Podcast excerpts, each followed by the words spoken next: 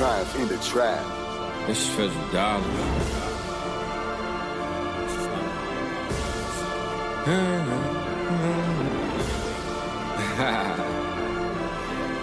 Do you believe in miracles? Hey, I play chess, but only in 4D. I'm by myself, but they think I'm 4D. When they see me online, they think they know me.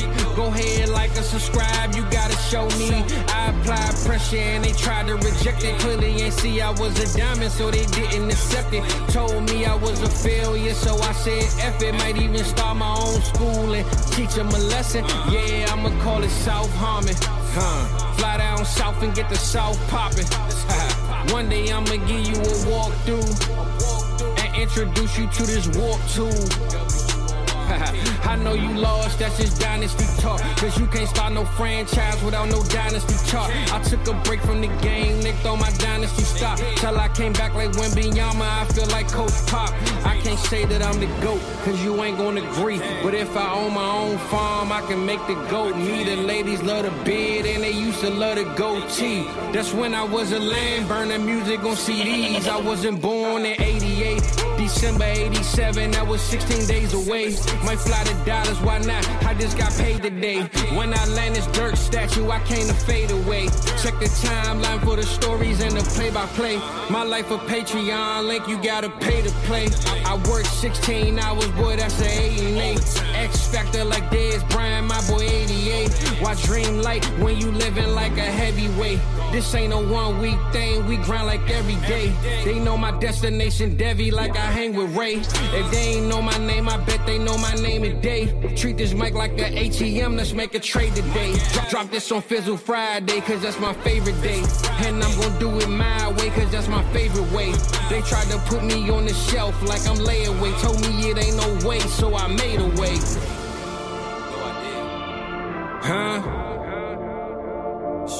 Welcome to South Harmon, I'm glad you here today. Welcome to South Harmon, I'm glad you here today. I'm glad you here today. Welcome to South Harmon, I'm glad you here today. I'm glad you here today. Hit that Patreon link if you here to stay, Treat this mic like an ATM, let's make a trade today. What's good, everybody? 4D Chess Dynasty Football Podcast in the house. Hope everybody's doing fine. For those of you watching this, we're recording this on Wednesday night. The patrons, of course, you're watching it live if you're in here, or if you're not, then you're either seeing this on Friday or listening to it on the audio podcast. But I hope everybody's doing well. Adam, week one, baby. You gotta reach out and get that light. Yes, sir. Gotta get it, man. Gotta get it. I'm excited, man. Week one's in the books. Talk to me, man. How are you feeling about your teams, about your squads, and about week one as a whole? And anything that really stands out to you as far as like completely shocked, or is this kind of, you know, we're used to seeing variance and craziness now? Yeah, we're kind of used to it, and nothing really shocks me. You know, teams that you expect to win, you're like, man, how the hell did three of these studs just not do anything? And then you got teams that you don't expect to win, and all of a sudden you're going, how the hell did this team win a game? Like, right. I'm supposed to be tanking, bro. Like, what the fuck is this? So yeah, I don't put too much stock into it. Now we get to week two, week three. All right. Now we really start to take into account like how this fantasy season is going to be shaken out. But I think the wildest thing is always those week one waivers, right? I should say week two waivers heading into week two. Jesus, man. Everybody dropping people left and right. There's dudes you're like, this dude's dead. I don't want it. You know? Like, I could talk up all how great I felt about Ronnie Bell on all my best ball rosters. And, you know, after week one, you're like, yeah, forget you. Hit the waivers, boy. You got to get somebody in here to score points. You know, I have a feeling you'll find a nice home. It's just not going to be here anymore, you know? Yeah. Yeah, it's not at South Harmon. Yeah, we didn't welcome Ronnie Bell into South Harmon. I'm sorry. I'm with you, man. So you got, especially in best ball, which we play a lot of, Dynasty Degenerates. You know, we play a lot of best ball over here. All these spots are precious. I think for me, Mike, one of the things I'm kind of most intrigued by is not really week one, because I'm used to, like we just talked about, the variance as well as kind of overreaction. Like, you know that's going to happen in spots. What I'm actually really interested in, and I'm not going to say this is going to be what we're talking about today, but this is something I've kind of been really forward-looking to, seeing how the community does it, because right now you don't even really have warp data, right? You just have a week's worth of data, right? But what I'm looking forward to is week 3, week 4, when people start to tell themselves a story that this is enough of a sample size now for warp, and almost in right now you have all the warp data from 22 we've been going off of, right? And that's been the case for so long, and you see people that are really buying into this narrative of warp and how you can use it for roster construction. Not that that's a bad thing, but I think there's going to be case, Mike, here in the next 3 weeks or so where you see people wanting to do the right thing with warp, but the data is not quite big enough to where you can make some bad bets, I think. So that's one of the things I'm looking forward to early in the year. I think there's some things, like I've been looking at it, you know, just from a generic standpoint. You know, I'm not getting too league specific yet, because like you said, I need a couple weeks, right? I need a couple weeks of a nice average, and then I can start to make some conclusions or some plays that I want to make. But something that stuck out to me right away, man, and we kind of knew it just with the way what happened in week 1 for the tight end position. But, you know, for your lineup leagues, man, this whole F them tight end strategy, paying off big time, right out of the gate. That warp line is so far below everything else, you know, just for your standard like half point tight end premium in a lineup league. Like for those type of leagues, I mean, you got guys out here just absolutely killing it as far as a warp goes that shouldn't be, right? That absolutely shouldn't be up there. And you're going, yeah, you know, exactly what Koopa was talking about when we did the A-Warp show was like, force yourself into starting the Hayden Hurst of the world, force yourself into starting the Hunter Henrys of the world, the Donald Parhams of the world, actually a positive A-Warp, like very, very, very positive A-Warp player. So force yourself into starting those dudes, and you're going to reap the benefits, the rewards. So I really like it. I would say there's some interesting ones, like some interesting numbers. I know I was talking with you about it the other night, where it was we're looking at the highest warp players on the week for a warp, and you know, of course, Tyreek Hill, just absolute monster of a game. You know, a warp wise, if you just look at you know, generic, if you're on the warp tool, the mind warp, 12x10, 25 PPR lineup league, Tyreek Hill won you 0.384 games, right? By far and away, just leading the pack for the week as far as a warp advantage. But number 2, Adam, our boy, Brandon Aiyuk, coming in at 0.286. Let's go. And just think about that. I know these are numbers, and like we said, they're going to average out, but doubling up one Patrick Mahomes in a super flex league. Think about that for a second. So other than that, though, tight ends, booty cheeks.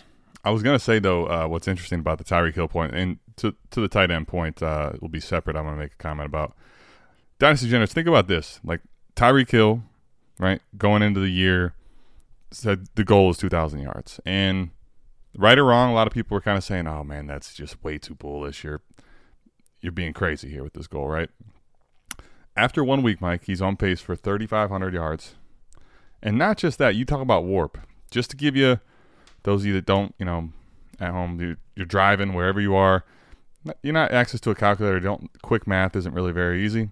Mike, the warp you gave for that week across a 17-week season is 6.5. So to give you an idea of how much that actually dropped a hammer, like if you had Tyreek Hill on your team, there's a like the rest of your team would have to be like either very, very unlucky, hit injuries, or pretty poorly built to not have a very good chance of winning this week. He went that bananas, right? Like, he had a unbelievable week, and then Aiyuk, to your point, had a great one.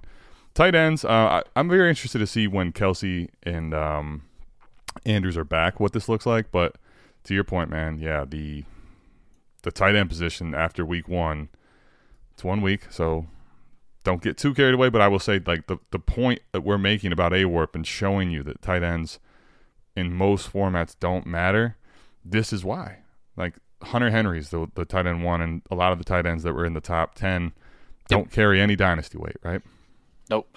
The good thing, too, like TJ Hawkinson's kind of a darling. He's a darling of mine, right? But he was a darling in the community where, you know, people were like, this could be the tight end two. This could be the tight end one. You know, people were thinking that.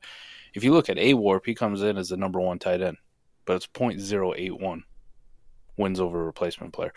But you got to remember, when we're looking at AWARP, I'm even putting this on medium roster efficiency to try to expand the scope of how many people potentially could be started on the start data, right? Mm-hmm. I'm not doing super strict. I'm not doing that. But even if I do medium, which is like I'm making a lot of concessions as far as startable tight ends. Adam, number one, 0.081. Like, for reference, that was about the same as, you know, the shitty-ass game Josh Allen gave you in Superflex. Right, think about how bad that game was and how pissed people are. How about wide receivers? Courtland Sutton, kind of a difference maker. Woo, well, baby, hold me up, hold me up in AWARP. I'm doing backflips for Courtland Sutton or Raheem Mostert at running back position. Adam, so not that great. And then the crazy thing is, if he's the number one tight end as far as AWARP concerned, but if you go to True Warp, Hunter Henry, number one, Hayden Hurst, number two. TJ Hawkinson wouldn't come in till number three, and there's actually a pretty significant drop-off in True Warp. He's 0.045, almost cut in half. Hayden Hurst jumps up to 0.09, and Hunter Henry 0.1. So, yeah, we'll put one in the record books, one in the win column. We'll see how it goes next week with these big-name tight ends back. But as far as week one goes for the tight end position, the plan is working. The plan of F these tight ends in lineup leagues, sell them all. Sell them all. Force yourself to start the Crusties, the Hayden Hurst. I mean, geez, Adam, even in the True Warp graph, like, it's almost disgusting to think that Blake Bell is a positive warp, tight end 7 in warp on the week, right? With 0.015. Now think about that if you're forced to it. What a win you got. What an absolute win you got. And Donald Parham, number 4 tight end in True Warp. So, yeah, I'm gonna take a little bit of a victory lap. Well, I'm at least gonna stretch, because I feel like this tight end approach in AWARP might be something for lineup leagues that I'm gonna implement fully. Right? I got probably 1-2 shots at guys that I really think are difference makers. After that, I don't want a single one of them. I'll trade them for whatever. Yeah, I think the key is, you know, making sure you liquidate all the dynasty value, try to put that value elsewhere. Yep. And then, I mean, the one thing about it, I do think that could be problematic when you're having this low of tight ends, and where, like, I think if you really are going to do this process, everybody listening, I think personally you have to almost get rid of all of them, even so that you're not – what you don't want to have to do is decide what week you're going to start any one of these guys versus any other guys, right? Like, almost just take it off to where you have one or two at the most. Like, you don't want decisions. You're just saying, I'm going to start this player week in and week out. You can go to the waiver wire in the playoffs if you need to, but the idea is basically you're taking out decisions and you're liquidating all the dynasty value, so you just keep starting that tight end, not really caring as much, as long as there's options of them to catch the ball, do things with opportunities there, put them in the lineup, get the dynasty value out of that position and elsewhere. So I think week one showed you why that could be huge. Mike, let me ask you this then. Specifically on the points of, like, Brandon Aiyuk going off, Zay Flowers, some of these receivers that people didn't really have pegged to have this type of a workload early. Obviously, there's other ones that we did that we're thinking have a great workload but did not get that. So on the receivers like Aiyuk, like Zay Flowers, any thoughts there, lineup best ball, and then getting into the topic of the show today? I think Aiyuk is probably one in lineup leagues that was a reasonable starter, even in, you know, maybe start 10 formats, start 11 formats. Like, start 9, I think he was probably still a reasonable option too, but now we're getting a little bit more of that fine line for people in their roster construction. But I would say anything for most standard leagues in Dynasty, that was a dude you were definitely starting. So to see him explode in week one, you know, Scott Connor always talks about capturing warp. Well, you probably captured all the warp with him. Now, I would say in start 9, there might be one or two people out there that was like, Steelers defense, you know, I'm listening to the bullshit Mike's been spitting a Brock Purdy and his shitty ass elbow. Maybe in a start 9, I got better options. Zay Flowers would be the interesting one, because I see in a lot of formats, even myself, start 10, start 11, Zay Flowers wasn't in my lineup. 1, because he's a rookie. 2, because it was like, do I really want to put this dude in there week 1 when I have no idea what he's going to do? So as far as the AWAR perspective for lineup, yeah, you probably missed on the Zay Flowers and capturing that one. But Brandon Aiyuk, I would say you probably definitely hit. And then, of course, the beauty of best ball is I'm going to capture it all. I'm going to capture it all. And the good and the bad. And this week was a bunch of good from those guys. So that really helped. The Tyreek Tua stack all over the place. If you've got that, like some of my, I had to check Adam too. I had to check some of my underdog best ball teams just week one, just for the kick and the balls to see how bad some of them were doing. But I was actually pleasantly surprised that a lot of them had Tyreek and Tua stacks. And I'm going, oh, well, we started off very well. We did A-OK week one. So yeah, I have a few of those stacks in best ball dynasty squads. I think I have it three times. Those are just like, man, I'm glad I did not move off of Tua. Well, there was a lot of stuff around Tua all offseason. He's kind of feels like, especially after week one, regained some of the dynasty value and hype. But a lot of the concussion scariness ever since, not finishing the year strong for him. Let me ask you this. Specifically after this week, going into week two, what's top of mind? What do you want to discuss here in strategies or things that are really sticking out to you and you want to try to apply other than just the tight end and the AWARP thing? Just one more thing I wanted before we transition to something else. My bad. Well, no, it just kind of why we're on the topic of warp and a little bit of a week one recap and some thoughts. Adam, I would say this, that shit IDP 101 league that we started got to be one of my favorite leagues that I'm in this year, just from week one, because it was so wild. TJ Watt scoring 80 points in that league. Josh Allen, not the defensive end Josh Allen, not the quarterback. He's at like 70. You're seeing some of these safeties, at 50, 60 points, like some of these linebackers just racking up tackles all over the field. And it being a best ball, like people not having to make decisions, and these end-of-the-bench guys that you were drafting defensive just having monster weeks. Out of my team in that league is devoid of offense, okay? It's CeeDee Lamb and a bunch of shitters, and that's the cold, hard truth. Like, I don't remember who entered my receiver position, but it's like Alan Lazard and like some of these guys that didn't even have good games. But I'm sitting there, and I damn near scored 600 points with all the starters we had with the defense. And then I pull up the warp graph on it. And lo and behold, TJ Watt on my team, number one warp player in the entire league for the week. Right. So this IDP with his juice scoring, I thought it was it brought some excitement to the defensive side of the ball, and especially because they score so much, Adam. Like sacks and interceptions are worth a ton. And sitting there watching the game on Sunday, it gave me something else to root for. And once I realized, I kind of put it on the back burner after we did the draft, right? And kind of was just out of sight, out of mind. Once I realized and looked at the score and like the league chats popping off and I start looking at the players, now I'm invested on both sides of the ball. So when NFL Red Zone's out there showing plays, I don't just give a shit about the offensive side of the ball when somebody scores a touchdown. This made defense exciting because every time TJ Watt would put Brock Purdy on his ass, I'm like, 6 points, baby, let's go. 6 points, plus I get the sack yards, the whole thing. So it's kind of like watching a long touchdown or, when I think I got Jesse Bates right from the Falcons. And every time he pick off a pass, I'm going, oh, yeah, let's go. The Monday night game, right? Trying to play catch up. I needed like 40, 50 points. I don't remember what the fuck it was at one point. But Jordan Whitehead also on a team out there getting picks from Josh Allen. And every time he does, I'm like, that's almost as good as it. CeeDee Lamb just took a 50-yard touchdown. Let's go. So I thought it was very interesting then to see the warp data on it and see how that league's set up. I'd be very interested to see just a generic IDP, with what they call 1-2-3 scoring and how that looks compared on the warp and really see how much defense matters. But this one with juice scoring, I can definitely tell you matters. And if you're a team that passed on defense in the draft, RIP to you, because these guys really do produce points and they'll hit some massive spike weeks. Now, I'm not saying my strategy of zero offense is going to work either, but we're going to find out. At least I was competitive week one with Baker fucking Mayfield. So yeah. I thought that warp observation was very good when I was going through it. Like, oh, shit, these dudes actually do matter. Well, I mean, it'll be interesting for me to see because – I think you have those in that format, right? So this is a juice scoring to the defensive positions if they make huge plays, right? So You think defensive ends coming around, making sacks, you know, fumble recoveries, fumbles forced, touchdowns, those type of things. I think in best ball, this format, you're going to be looking at some of those guys.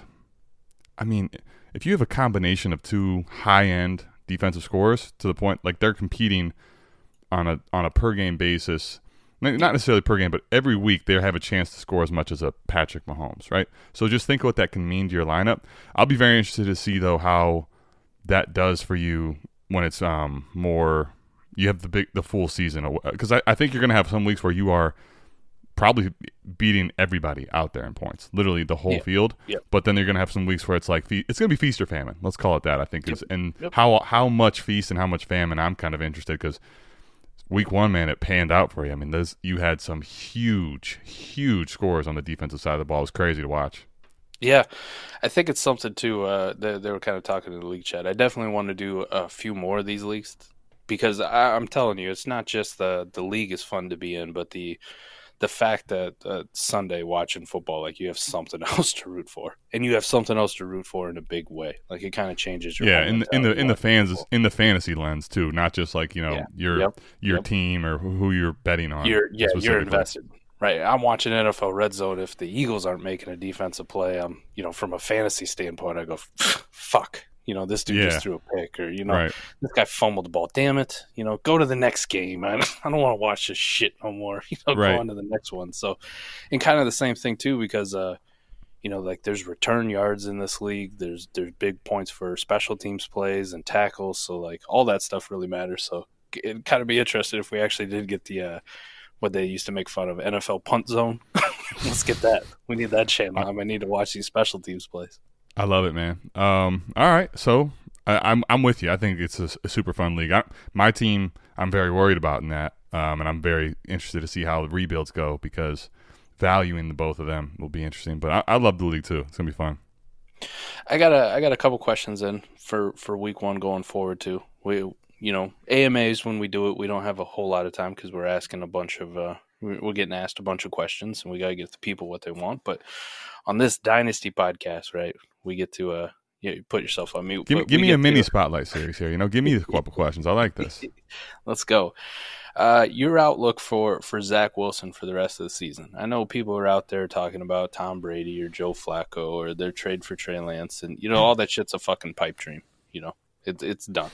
Like, Zach Wilson's the dude for the rest of the season, as long as he doesn't absolutely completely shit the bed, which isn't unheard of. But for now, Zach Wilson's that guy. So what's your outlook for him? Lineup leagues, I imagine you probably don't have too much interest, but in these best ball leagues, do you have interest in, you know, maybe getting some Zach Wilson on your team? I would say mildly, yeah. I mean, I'm not going to say no. I mean, any quarterback in best ball, right, with roster construction on most of the best ball teams I'm in, we're talking 4 or 5 is almost universally, unless it's one of these scoring formats where wide receivers, running backs, the skill players catch up to them so much more, and you're looking at warp and you're like, man, outside of the top 12, like, they're all kind of replaceable. So outside of that, of course, I mean, you want 4 or 5 quarterbacks. There are plenty that I have 4 or 5, but, Mike, some of these ones we just drafted or have been around for 1 year, I don't have 4 or 5 legit quarterbacks. Of course I want some Zach Wilson. I do think, though, the point of him being for sure locked in as the starter for the year, like, I think he has the opportunity to do that. Like, as of right now, if he goes in and plays well, you get rid of some of the childish behavior. He owns up to when he's playing bad. If he, even when he plays bad, if he can just approach it more like a true professional and have some up and down weeks, I think he could very well be the starter. I think, though, it's not a sure thing that he's locked in, because, I mean, you see the face of Salah, and two things are there for me. Obviously, one, you just got Aaron Rodgers there. You're super excited. You didn't even get to see any of it happen. That's part of it. But the other thing is, there was a lot of, what do you want to call it here? Trying to be nice. He really kind of was despised Zach Wilson a lot last year. So I think if he's matured, I think there's a chance he can earn the job. But I do think, realistically, if he doesn't, if he has some of these bad weeks, there's no guarantee he keeps the job. But if you have Zach Wilson shares, whether you just got them, whether you were holding on to them, like, honestly, it was probably a poor idea holding on to Zach Wilson too long in best ball, not knowing Aaron Rodgers' injury is going to come. But not whether you did or not. Now, if you have him, I mean, this is, in best ball especially, this is the best case scenario for your Zach Wilson shares. Like, so he's on the field, he has a chance to play on a very good offense and a good defensive team. So the weird thing about it too is people talk about Zach Wilson too, and I saw all the things about like, could they do this? Could they do this? Could they do this? A lot of those, like, you can just flat out go no, like they can't, right? Like I saw the Matt Stafford thing. Like, could they possibly trade for Matt Stafford? With what fucking money? Yeah. Right? Well, I mean, if the Rams decide to eat most of it, but yeah, it's not likely. You just took on a quarterback in Aaron Rodgers, and I know you restructured the deal, but you're still paying him a shit ton of money, and a lot of that was up front, right? Your cap hit for him is pretty big. So it's like, where are you going to go that's going to be – we just got done talking about warp. Where are you going to go that's going to be a positional advantage or a warp advantage over Zach Wilson that you can actually afford? You know what I mean? Like, where is that actually going to come from, you know, to go win you ball games? So that's why I say, like, he's almost locked in because they don't have a lot of options, man. You pretty much just got to put it in there. Otherwise, you're bringing in other shitters on the same talent level to try to compete and hope they pick up the offense fast enough, they gel in the locker room, and they actually provide you value over what Zach Wilson would do. Sure. I mean, well, I think one thing to keep in mind is that look at the New Orleans Saints. Look at, like, the cap is a myth in a way. If Salah, if these guys decide, hey, now we're going to go now Matthew Stafford, to your point, like if you're talking about acquiring a quarterback that has a significant contract, that's a little different because that's moving a lot of pieces. But if they decide, hey, there's a quarterback out there that's by the time the trade goes through, we're going to have to put $10 million on the books.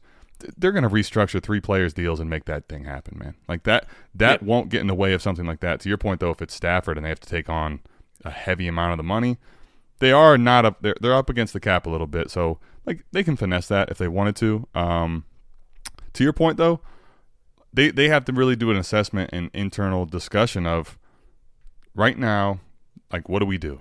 Do we have this kid? We drafted him. At this point, like, he actually, you know, didn't look great, but he didn't do terrible. I'll say that in the last Monday night game. Do we want to see what we have here? And if we don't, like, what are we going to do at the quarterback position? The solution isn't clear and obvious. So I think for right now, the opportunity in front of Zach Wilson's great because there was a scenario where if Aaron Rodgers plays all year very well, like he's sitting out, you know, on the sideline. And this is, I think, the best case scenario for Wilson. If you have him in best ball, Mike, like, I mean, I don't know what better you could hope for right now. Like, this is the best case scenario for Zach Wilson, and if you held on to hope with him, this is everything you wanted. Guilty as charged. Guilty as charged, but not because I thought Aaron Rodgers is tearing his Achilles was getting hurt this year. You just didn't want to cut bait, right?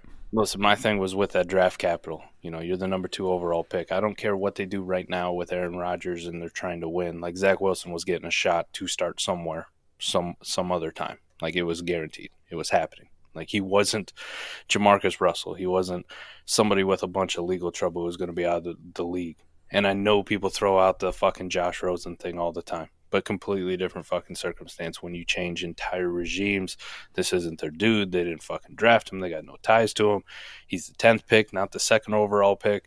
Gets shipped to Miami, and he did get an opportunity to play in Miami. Let's not forget, he just wasn't very fucking good. Sure. But, like, Zach Wilson was getting another shot. It's just a matter of whether or not he capitalized on it. So I'm happy Zach Wilson gets a shot. It just sucks that it came at the expense of Aaron Rodgers. Adam, so next point, because it's Zach Wilson, let me ask you this. You were the biggest pusher on this show of Garrett Wilson. Like, biggest pusher of Garrett Wilson. What's his outlook now? Of the two of us? Absolutely, yeah. Yeah. On the show, I like that. You know, I like to make clarity. Like, there's two of us. Didn't go against the entire streets. What's it look like now for him? His outlook for the season? Yeah. I mean, if you got Garrett Wilson, you certainly hope that there's real talks that they're acquiring some other quarterback because I think he goes from somebody with Rodgers. We're projecting and wish casting, right? But I think there was a top 12 potential. I'm not going to go top 3, top 5, but I think there was a top 12 finish potentially in the cards. You saw even with Wilson, him make, I mean, everyone was going crazy about that catch in the end zone, which was awesome, by the way. But you look at the frame of the game and the body of work he had, the opportunity, and you should be a little bit shit in your pants probably with what you've acquired Garrett Wilson for recently if you did that. Yep. I'd say that right now, if Zach Wilson's the quarterback for the rest of the season, you're looking at a wide receiver too. Frankly, like that's, I don't think. I personally don't see tremendous upside with Zach Wilson. So it's definitely arrowed down. I mean, that's my for the season. I don't think I'm taking him. I'm not going to give him drastic dip in value as far as long-term dynasty. But even in that, when you think about what the long-term in dynasty is baking in, it's this season. And I think for this season, it's not what we are hoping for at all.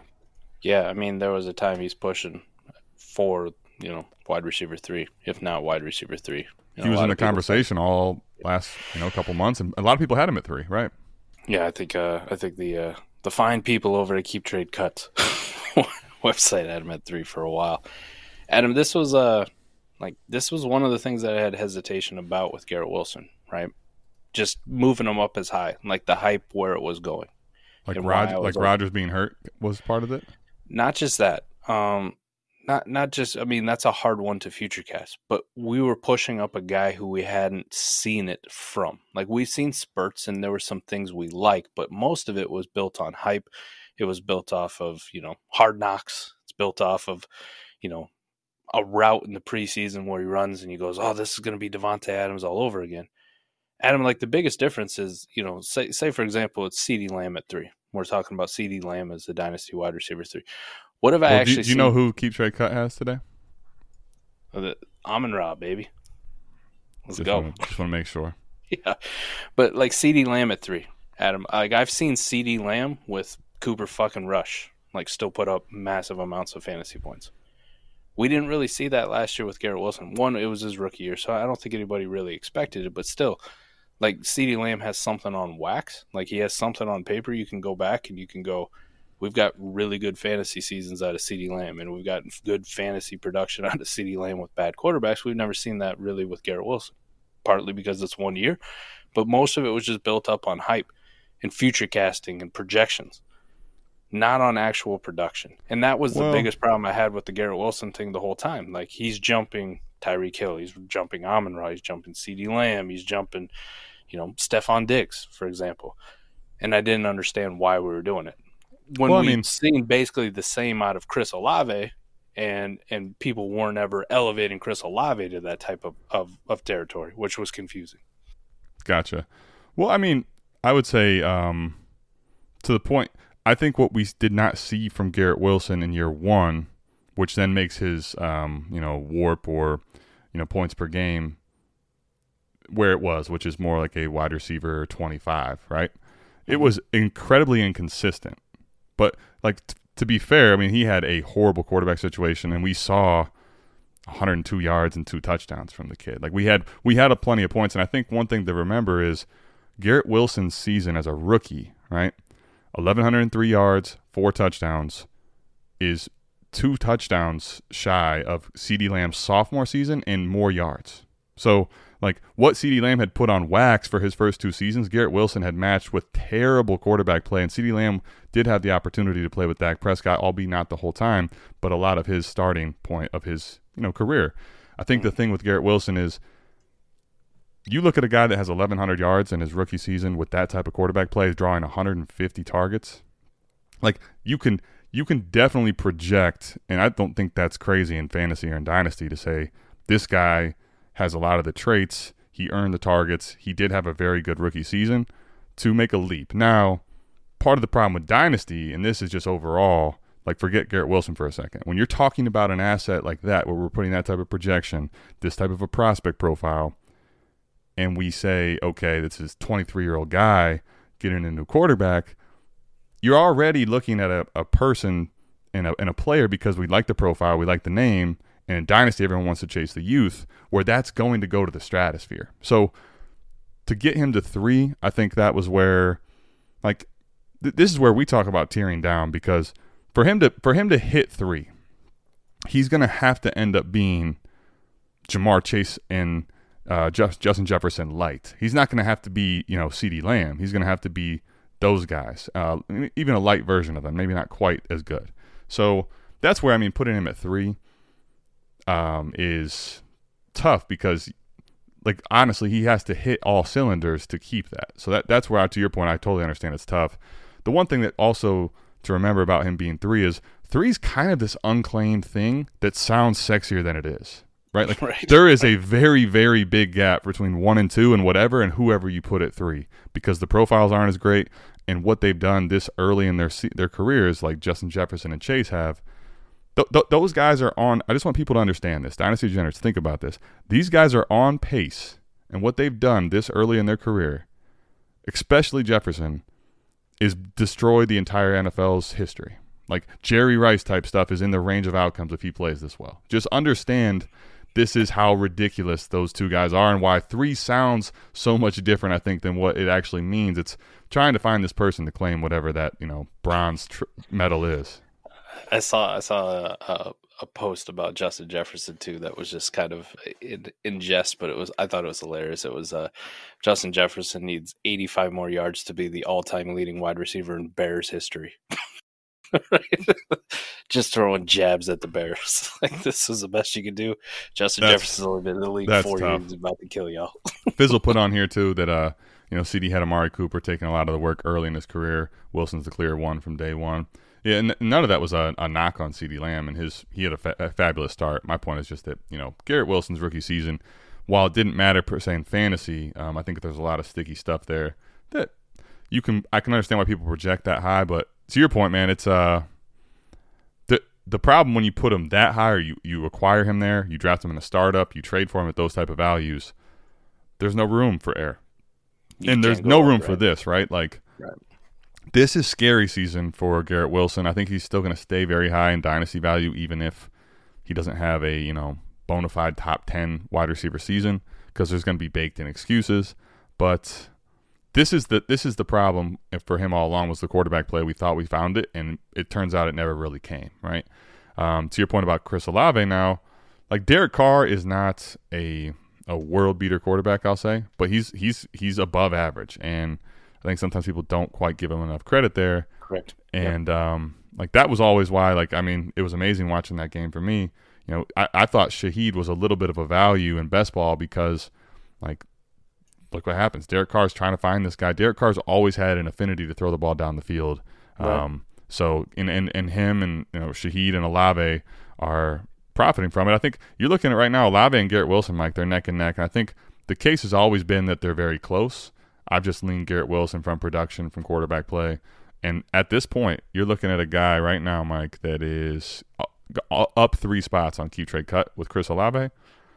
And he's technically outside the tier, but I would not be shocked to see making those two in the same tier and even Chris Olave flipping above Garrett Wilson at some point this season, given the circumstances. Yeah, let me preface it with the fact that I know it's the Titans defense. Right, it's the Titans secondary specifically, which is R.I.P. hot garbage. Right? We don't like a lot of those in the shit IDP league, you know? No. You don't really want too many of those players. Even though my Iowa guy, Monty Hooker, made a hell of a play on that opening kickoff. Sure did. Ripping that ball right out of the dude's hands, which was incredible. But Olave tore him a new asshole, right? 10 targets. 8 catches, 112 yards, didn't score, which, you know, if he puts a touchdown on there too, like people really losing their shit this week for Chris Olave. But you're right, Rashid Shaheed heavily involved, and I'm kind of impressed. Not impressed with the jersey number. 22 is a horrible wide receiver number. Please don't ever do that again. Go back to, what was he last year, 88 or something? Like, do that. Yeah, 80-something. 81, I don't care. I think pick a number in the 80s. Pick a number in the teens. I'm wanting to say 89. I'm going to pull it up while you keep talking about either I think it might have been 89. It feels like 89, yeah. 22 is disgusting. But Michael Thomas, too. Welcome back, MT. Now, Adam. 89 was it? You know, good guess, buddy. I like it. You got that steel trap up there. Yeah, you see a number and a weird one like that, you know. You get weirder, go to 22. Michael Thomas, though, welcome back to him, too. But sure. The general point is that offense kind of impressed me just with how they were moving the football, how Derek Carr looked, how comfortable he looked. maybe it was a good thing they got John Gruden. Remember, he came in as a consultant there in the offseason, so maybe it was good. Got a little bond. I always thought Gruden hated Carr too, right? Hard Knocks. It definitely felt like it. I mean, I don't know how you infer anything other than that, but like Carr's doing everything possible to win him over, and Gruden's like, nah, get the fuck out of here. Mm-hmm. You want Adam, I will say this with the Garrett Wilson thing though, like kind of where we're at, and say this really happens for Chris Olave after this season. Maybe he doesn't go out and do like 1,400 yards, you know, and he's not a a wide receiver one. Let's just say he's like on the fringe. Maybe he's like 19, 20. Could happen, right? If one of these receivers like this with this kind of youth, then people will start propelling them back up, just like we did with Garrett Wilson. If they start approaching this wide receiver 4, wide receiver 3, is this almost an automatic sell for you? Where like you're like, I need to get out of this just to de-risk myself. Like, is that the strategy that we should be in? I know we do it with running backs. We did it with Kenneth Walker last year.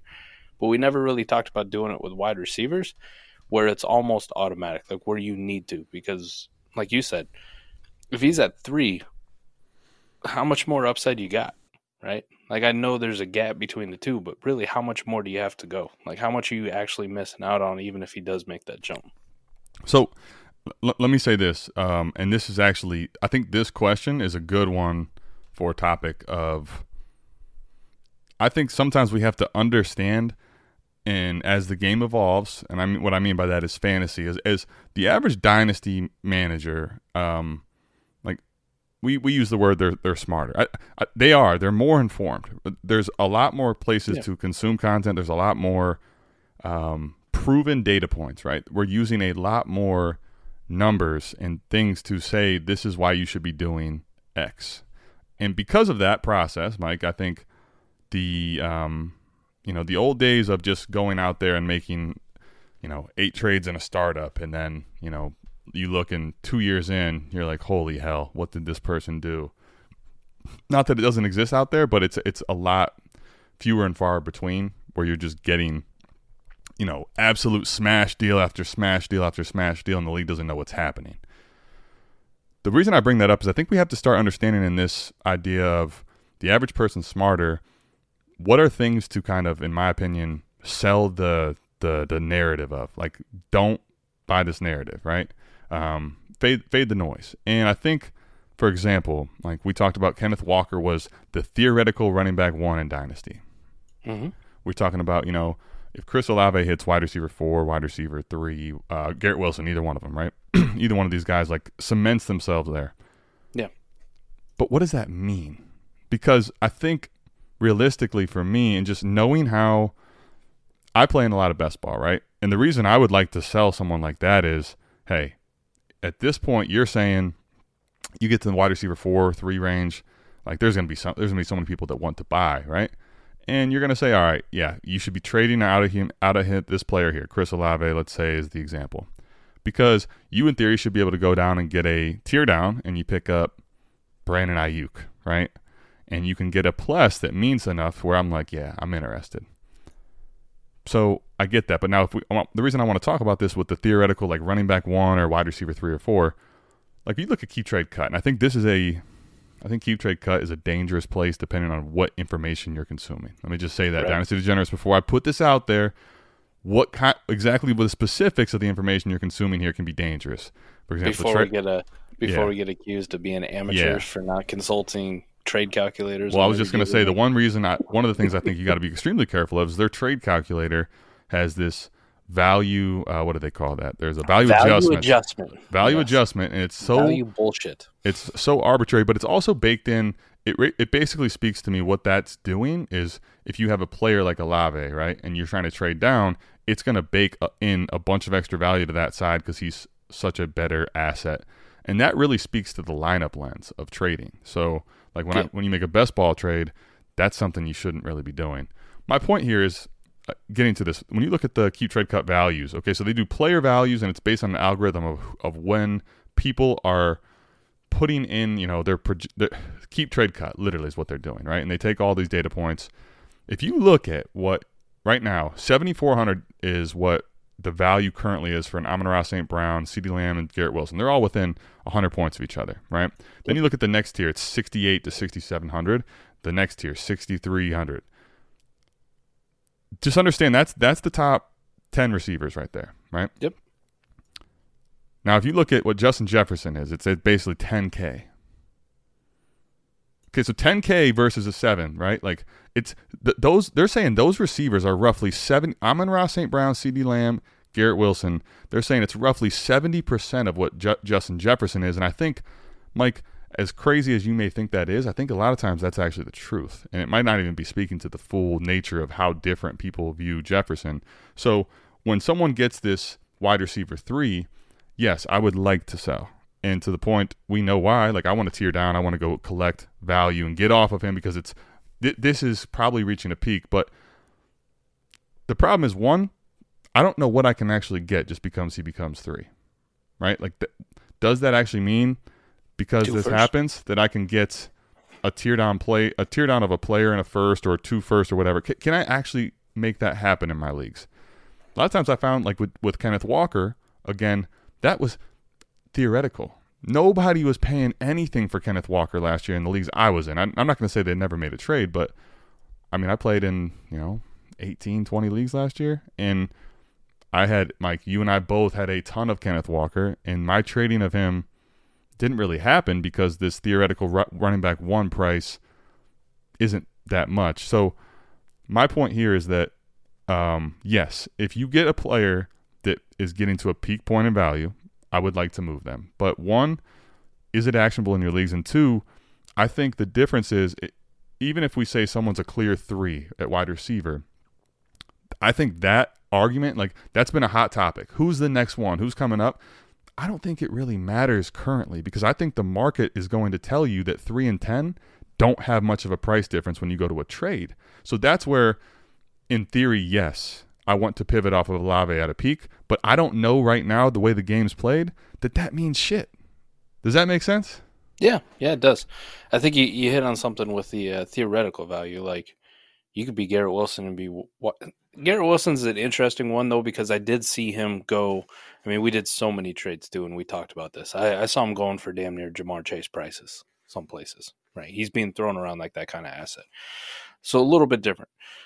The fact that Amon-Ra's there right now, I can tell you, like, now this wide receiver 3, a lot different than wide receiver 1 or 2, right? There's a big difference. Not that Amon-Ra's a bad player, but you're not going to see damn near close to what Garrett Wilson was going for in the offseason. And I'll tell you this much. Amon-Ra, right, is a guy we've been pounding the table for, and he's currently at 3 by Keep Trade Cut. And it feels like it's taken basically years of him proving people wrong because of draft capital, other weapons in the offense, all these things. But, Mike, here's the thing with him. Even now, I know when I see this on Keep Trade Cut, like, I know in my heart of hearts, Amon-Ra St. Brown ain't demanding this 2 firsts and a 2nd type trade. Like, no. It's theoretical. So the difference with a Garrett Wilson and Chris Olave, though, is because they're young, because people really like the profiles of both. Olave maybe a little shakier, but still a good one. But relative to Amon-Ra's, athletic profile, those are types that maybe you can get to they have a discussion to be closer to a Chase value. But I just wanted to make that point because I think there's a lot of things I've been thinking of lately, and we get these hot topics. He's a running back 1 in Dynasty, the wide receiver 3. They're fun discussions, but I think sometimes in actionable advice you got to think about what does that really matter. I think for me, for actionable though, like, I know, Adam, like, if you want to talk about 2 firsts and a 2nd, right, for Garrett Wilson, if that was the quote-unquote wide receiver 3 prices. Yeah, just throwing out a number, right? Can I get anything close to 2 firsts in value? Can I get you talked about it, there's not a lot of difference between wide receiver 3, right, value-wise, and I'm sure as fuck telling you production-wise, there's not a lot of difference. There's not a lot of difference between wide receiver 3 and wide receiver 18, Adam. Like, there's just not. Can I get anybody in there and another first thrown on? Like, is that good enough for me to get off of wide receiver 3 prices? And I'm telling you, if somebody approaches that and they have I'm not saying Garrett Wilson's profile is bad, but I threw out some of the, like, we didn't really see it from a points per game consistency-wise. Like, you look at the total stats at the end of the year and you go, okay, That's fine. And then we compare it to other people, but then we also remember we got an extra fucking game we're playing now, right? Sure. So you inflate it just a little bit more. Sure. I look at it and I just like the floor wasn't ever there. Like it wasn't ever there. It was a lot of projection, which I'm okay with because we project certain players, but it's usually at certain positions. I always have a hard time projecting things like quarterbacks and projecting things like wide receivers, right? Because the elite quarterbacks are hard to get into that tier. And when you do, like you're gold, you're solid gold. Wide receivers, on the other hand, they're harder to project because there's so many fucking good ones at them. Like Brandon Aiyuk, we're just doing victory laps about how good he was. People didn't fucking like Brandon Aiyuk a lot going into the season.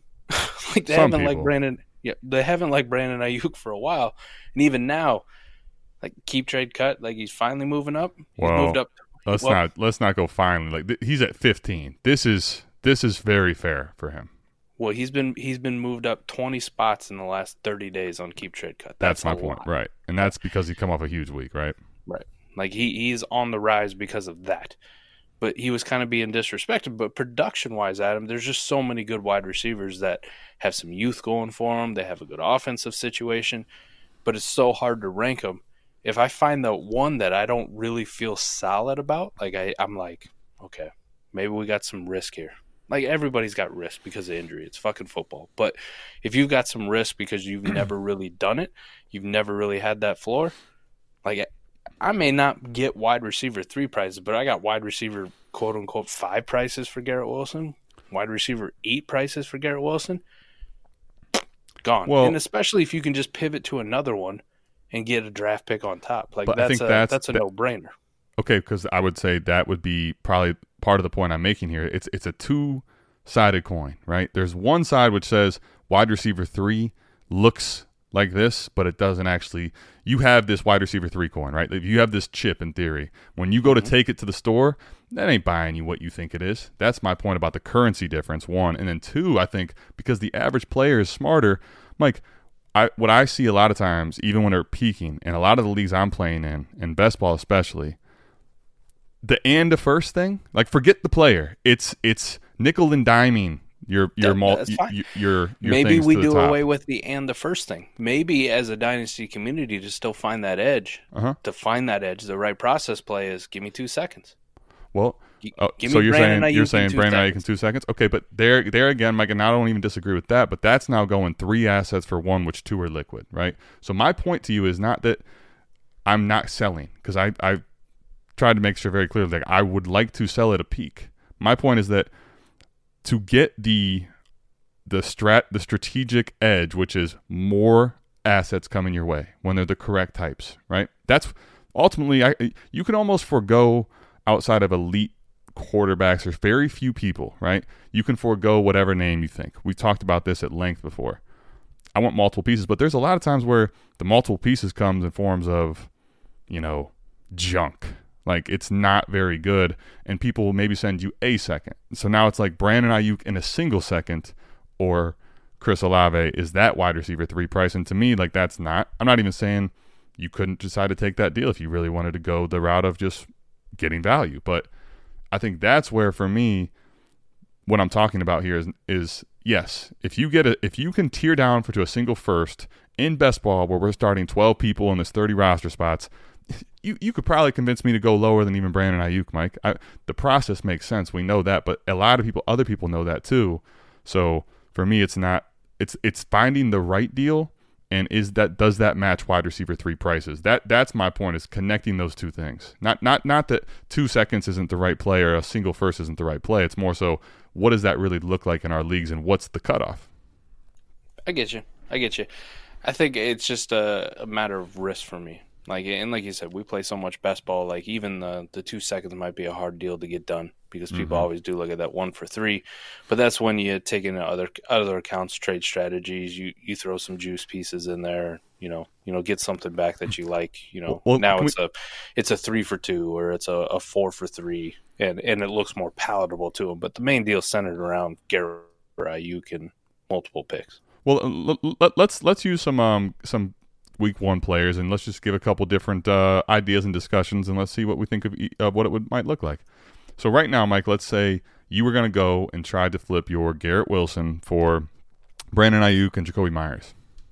It'd be tough to do right now because Garrett Wilson's on the way down, Brandon Ayuk's on the way up. Now, and Jacoby Myers also is probably getting a lot more love than people thought. Now, last week, could you do that deal? Sure. Yeah. I would be shocked if you couldn't. Right. That's a much more palatable one. Now, I want to do this in a process of discussing, I think, ways of trading now, too. I think this is a good way to tie this in because that's what you're going to see, right? All right. You know what I see? I've seen plenty of offers, people, sending me DMs and texts all over the place. What do you think here? And it's Drake London for those two. Man, get bent. Like, this is, that's obvious. And I think that's something to think about when you're trading is right now, Mike, there's three assets on Keep Trade Cut. One of the things I do like to pulse here is risers and fallers because maybe not the small amounts, right? You're talking like Chris Olave's up three spots. I'm talking about guys that took a huge leap in value. Three receivers, Mike, are up 20-plus spots. Brandon Aiyuk, Calvin Ridley, Zay Flowers. Yeah. You think that's because Cody called him young Antonio Brown? I think so. Call God, I think there's profile. There's reasons to like the profile. Aiyuk has been an up-and-down story, but at one point a while ago now, people were very in on him, and you can start to see the reasons why they might be still. Yeah. Ridley is someone that's the age was concerning, but we've all seen him ball, and he went and did that. Zay Flowers had a massive workload in his first game. So, but my point is now with this, right? This topic of discussion is if you're going to go out and you want to try to get the absolute top dollar in current, what's not going to happen a lot of times in best ball where everybody needs every player is you're going to get two guys that are surging in value. Like that's why I started with that because sometimes you got to be a little more crafty if you're going to try to get a deal like that done. Than just going, hey, I want your two assets that probably were wide receiver 1 and 2 in your lineup, and here you can have, the guy that has Zach Wilson throwing the ball all year. Like sometimes you can't just go about it that.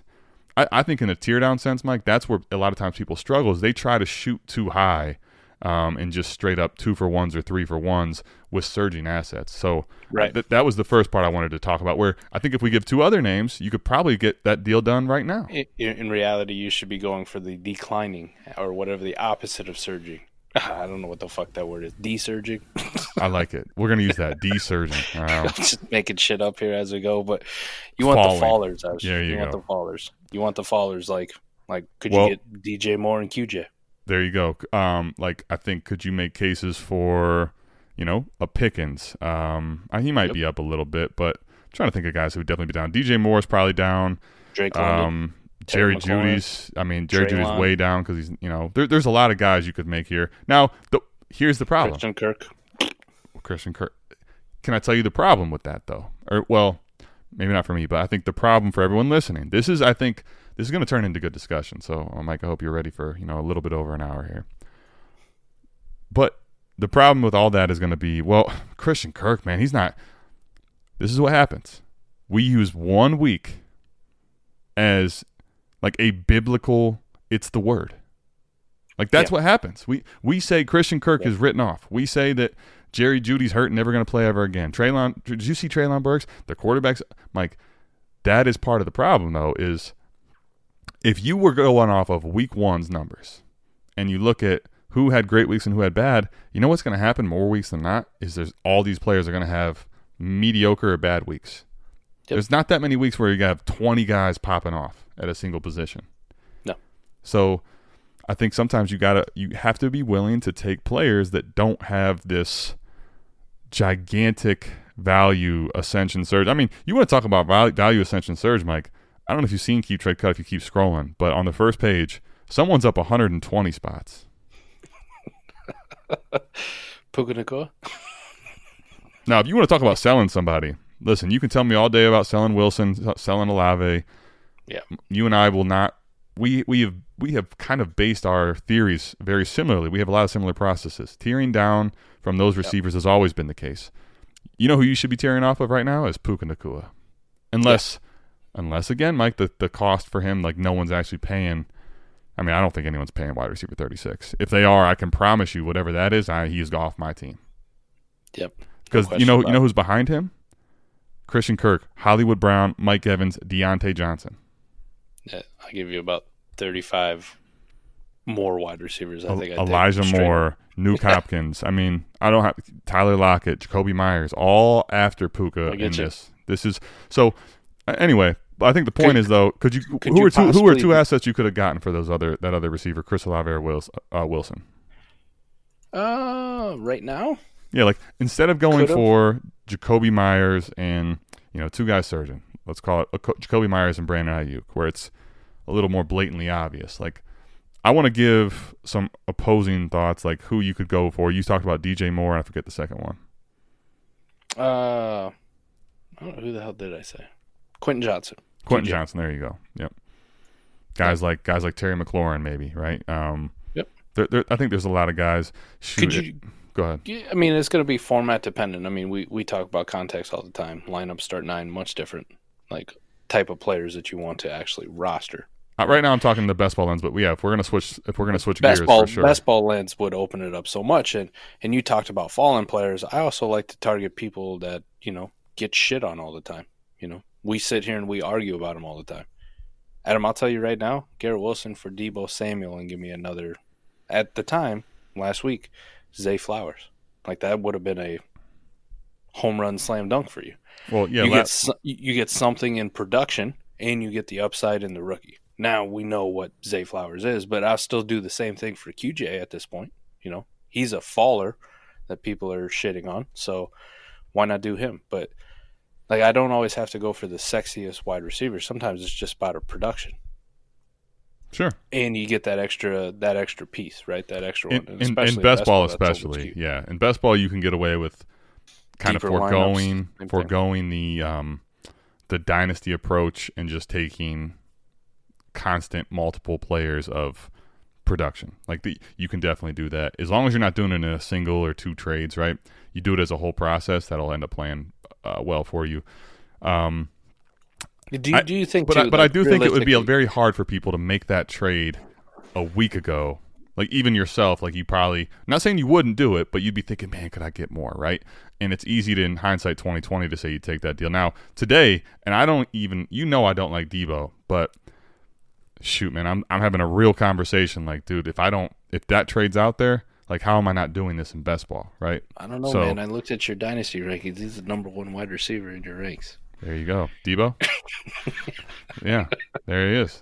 We call that foul play. What? There was no foul play involved. So you must have had too much Buffalo Trace one night and just exactly. It just I'm sure it was burying the hatchet with Deebo. Exactly. I do it. Is there a team or league situation where I'd be better off with Flowers or a first, someone than Ridley? I mean, in best ball, I'm taking Zay Flowers in a first every single time. Oh, shit, yeah. Now, no. Mike, the question is, he's also asking, is there a team where he's better off? I mean, best ball, start anything. I'm taking the first and Zay Flowers. But in lineup, is there a – because I think the question for me, Simon, is there a format where you're saying, like, no, I don't want the first and Zay Flowers? Like, does that exist? Lineup start nine. You're saying process, because even though Ridley looks like he could be a absolute unit, could be. Zay Flowers did too well in game one. Plus, you get the first. You have more outs, right? Yep. You can flip Zay if you actually need production for something in the same thing that's going to be, and you just pocket the first. Yep. I think that's where play for me, regardless. Mm-hmm. You look at what Ridley's absolute, what is realistic production could be, and you're going to find, probably 5-6 wide receivers around that range where you go, yeah, they don't cost what Calvin Ridley does, or they don't have the steam that Calvin Ridley does, but they have similar production. So could I trade Zay Flowers straight up for one of them? Yeah. And then I just take home the first for free. That's the multiple moves, even in a start nine lineup league, makes sense to do it that way. Yeah. I think, that would be the format where, if you didn't make the trade, I could that would be the only one where I could see where someone's even really arguing on the other side of it, right? Is there? Yeah.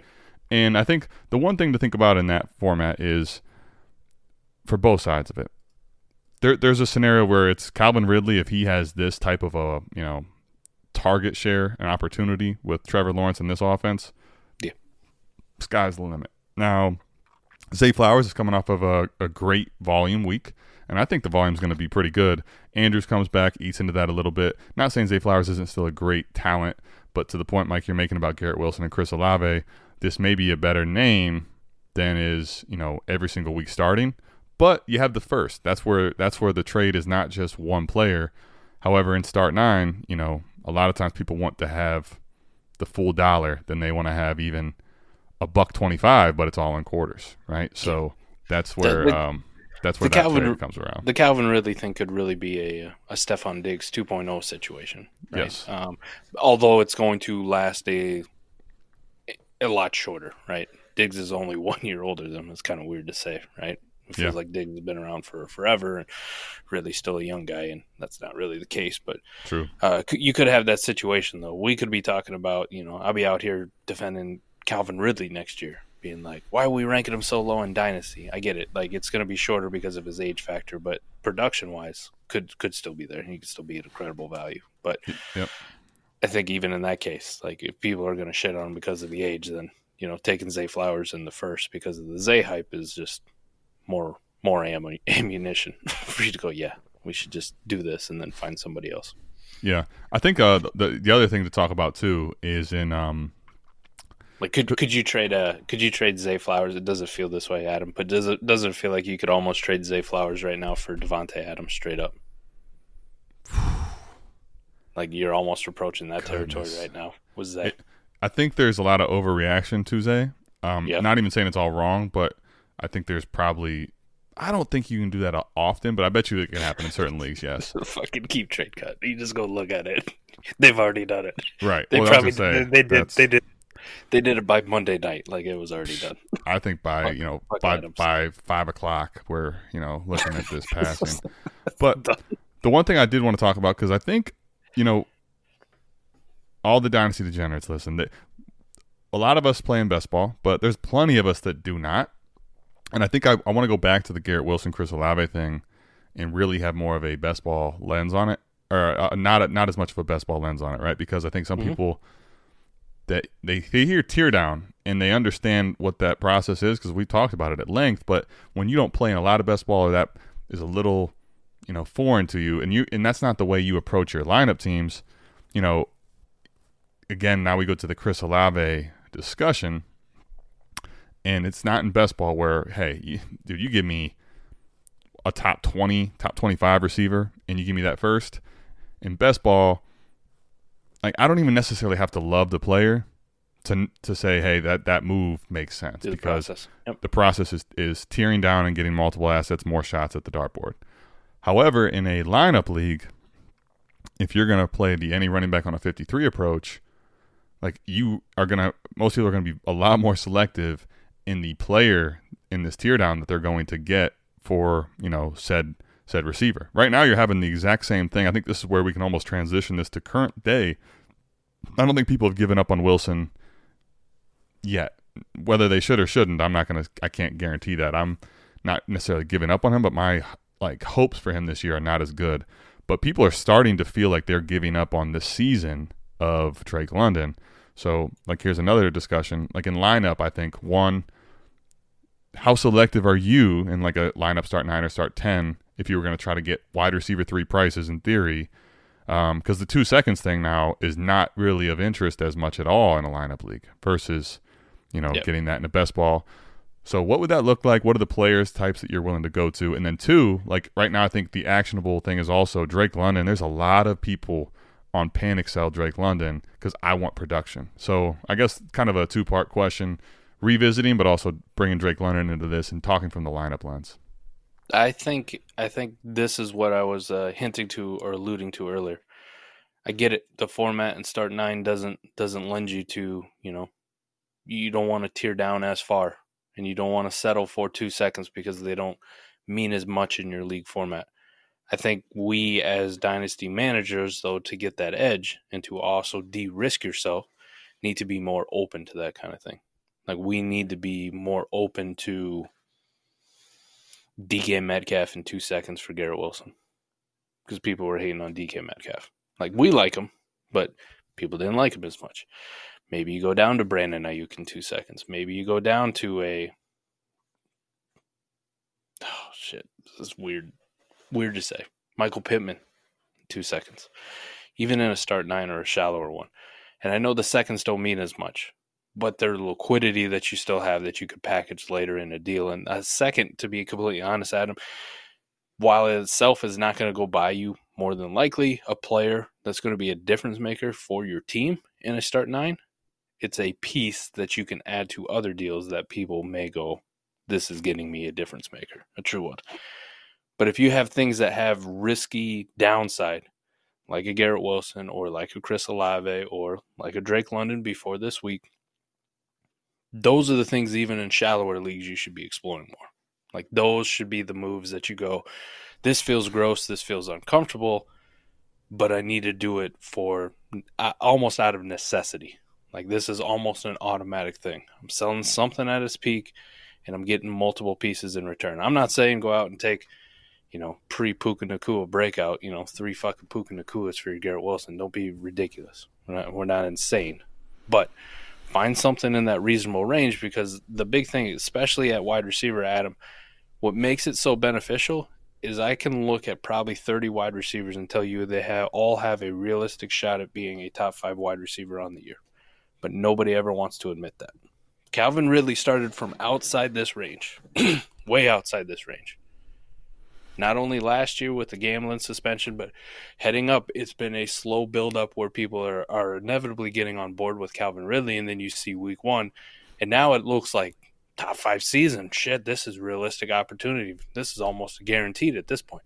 That's not how it fucking started, though. Calvin Ridley was in the 30s, 40s for wide receivers. Sure. Wide receiver is such a deep position where I think if you can just get over the stomach, where it sounds gross to go down to wide receiver 24 from wide receiver 3 and get your draft picks, even if they're draft picks in that format that don't seem to matter so much, that's the move, that's the edge, and that's what you should be doing going forward.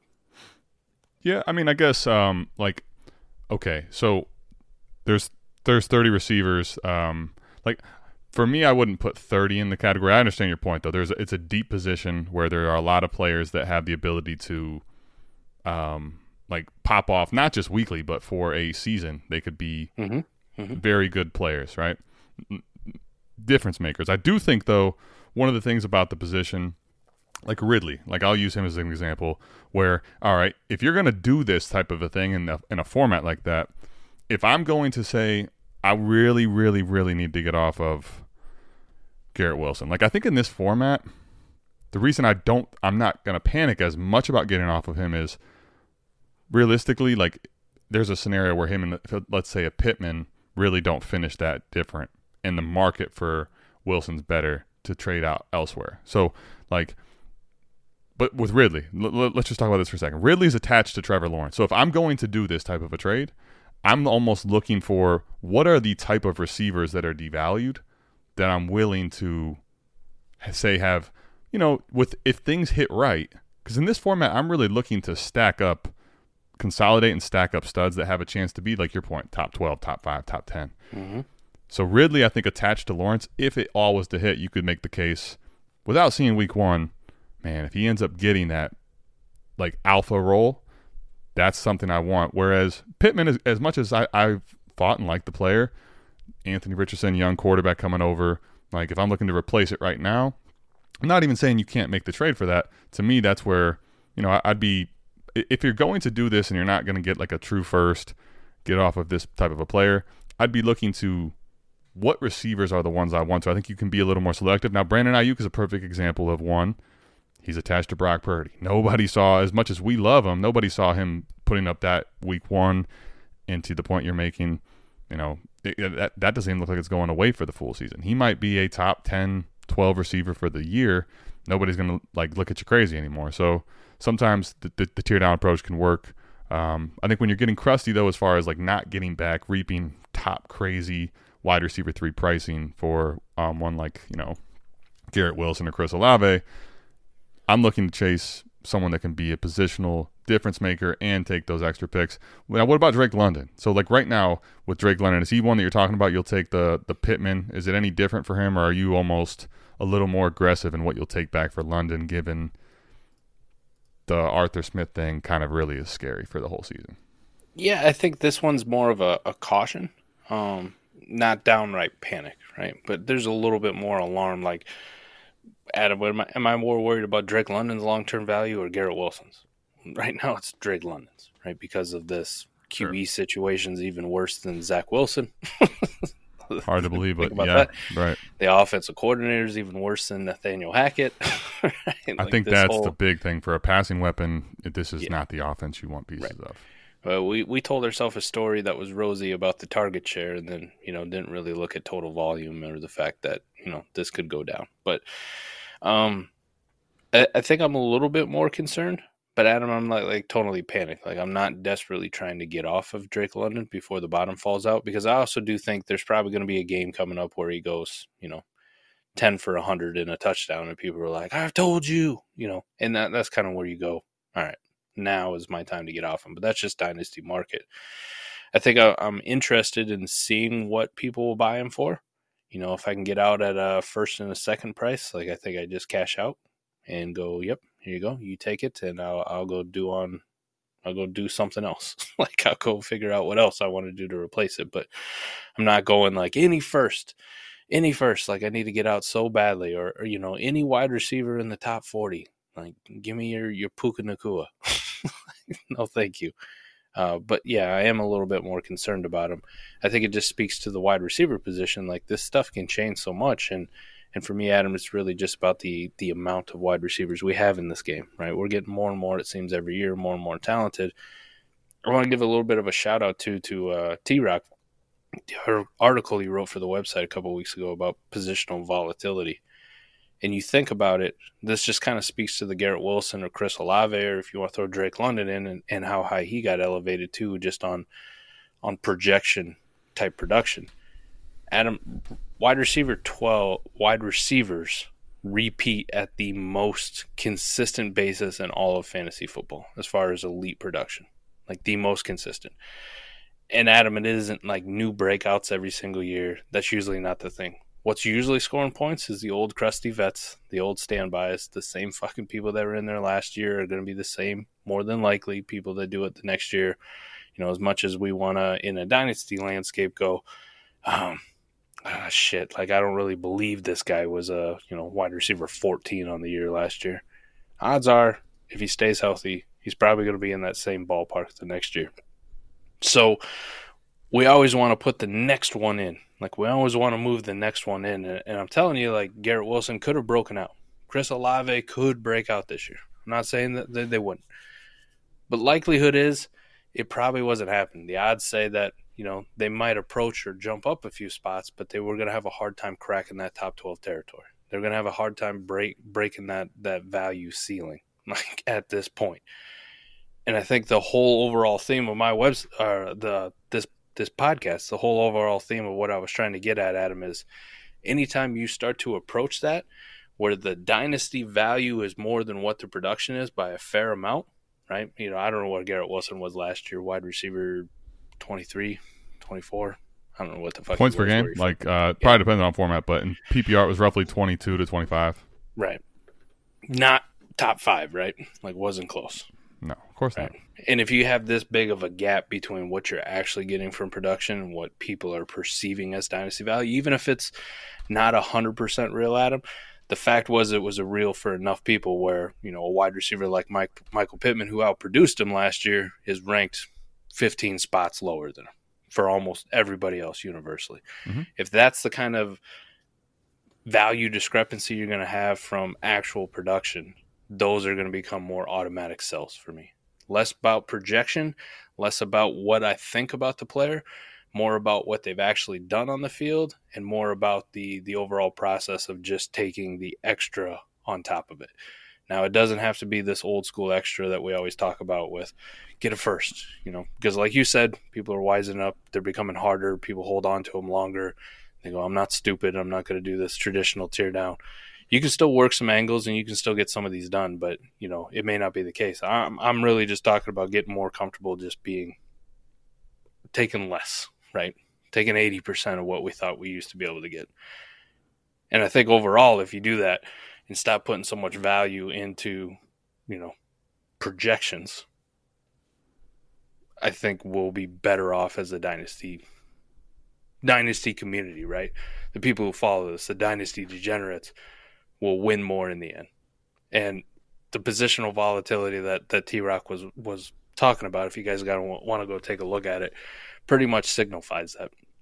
I think the only positions you can really look at it for positional volatility and go projections, like breakouts, that kind of stuff, would be the running back position, because the new hot rookie, the new, you know, guy who breaks on the scene all the time, those guys can actually crack top five and give you elite production based on nothing. All right. There you have it. I don't necessarily agree. I agree with a lot of the points you made. I don't agree with all of it, but yeah, I mean, I think, listen, overall, if you're able to tear down at a lot of positions and get to a player that you feel comfortable with and you're netting the extra, and like to Mike's point, like if you go out there and you try to always get the trade value that Keep Trade Cut or some of these calculators say, you're probably not going to get that much as the extra. So I definitely agree with that point. I think one of the things about the article that I read that really stands out to me on the flip side of that is, you know, how many receivers do we say in their rookie season are top 12 receivers in their year one? And you're going to find it's very, very few, right? And we know that. So I'm not really like going to say I'm selling my rookie receiver that shows a lot of promise because he didn't just produce in year one. Now, where it starts getting different is year two, we're saying the same thing, right? You get like the Drake London thing. If Garrett Wilson doesn't produce, now all of a sudden the values will change and players' projections will be different. But part of the problem with, you know, the rookie season that's so great and alluring, where you would like to sell at a peak if you can, right? Because even if you could sell at a perfect peak, to your point, you net out unless he just smashes. And even then, you're probably still getting 90% or 80% of what you would have captured had, you know, if he gets all the way there. The thing is, because of what you said and what T-Rock wrote, top 12 receivers, they tend to stay. You get one of these guys that gets top 12 in their 23, 24-year-old season, Mike, that is an asset that you don't want to ever let go. So to the point, though, if you're going to make a bet, more often than not, they're not going to actually finish in the top 12 because there's only 12. So, but that's where, like, selling off of one of those light could be problematic. Now, for everyone listening, Dynasty Degenerates, I think there's a lot of really good information here. Ultimately, how you take it, what you apply, what you don't, that should be up to you, and how you kind of see it fit for your different teams, think about your formats, all that. I thought really good discussion today, man, between the wide receivers, some of the guys that popped off that you didn't expect, tearing down, understanding your different formats, best ball and lineup, start, you know, 9, 10, start 12, best ball, is going to change a lot of what you take on and how really uncomfortable, to Mike's point, you're willing to go in the plus department. So think about that for your teams, and think about, for me, one last point is, which one of these guys that's either really dipped in value off of a week or a couple weeks are you looking at buying low? And are there some that you want to say, man, I love this player, but he's had a great start to the year. Am I better liquidating now, again, in the tear down sense? So think about all those things. Yeah, I think that's probably the biggest takeaway too, is just the overall strategy, right? Mm-hmm. I mean, if you're worried or panicking right now and you're selling low, like that's what people capitalize on, right? Right. Like, it's like the stock market. And I know people will be like, well, you know, if you got out at this time, then you wouldn't have lost this much money. I get it. There's stocks that'll go to zero. Trey Lance, whatever. I get it. It happens, right? But generally, Adam, now is the worst time to sell. Like, wait for that little bounce back and then sell. Wait for that little bit of bubble and then sell. And the kind of the same thing. If a stock is on this fucking trajectory, just going straight up, at what point do you go, like, I just got to get out? Like, I'm good. Like, I love them to death, but come on. Like, how much higher can I actually go? And I think if you ask yourself that question overall, and you kind of stay with that in the dynasty trade landscape, you'll be completely fine. Yeah, in a process if you're making those trades. And I think, you know, what we should do is call this title the Puka Nacua Dogecoin, because that is what we're looking at right now, Dynasty Degenerates. Shit, that's more like Shiba coin. Yeah, find your type of coin, your crypto, that you think this is going to the moon, and did you hold or not? And just remember, when your league mates are playing chess, play 4D chess. That's going to do it. I'm going to take my ass to bed. Love y'all. Peace. Peace.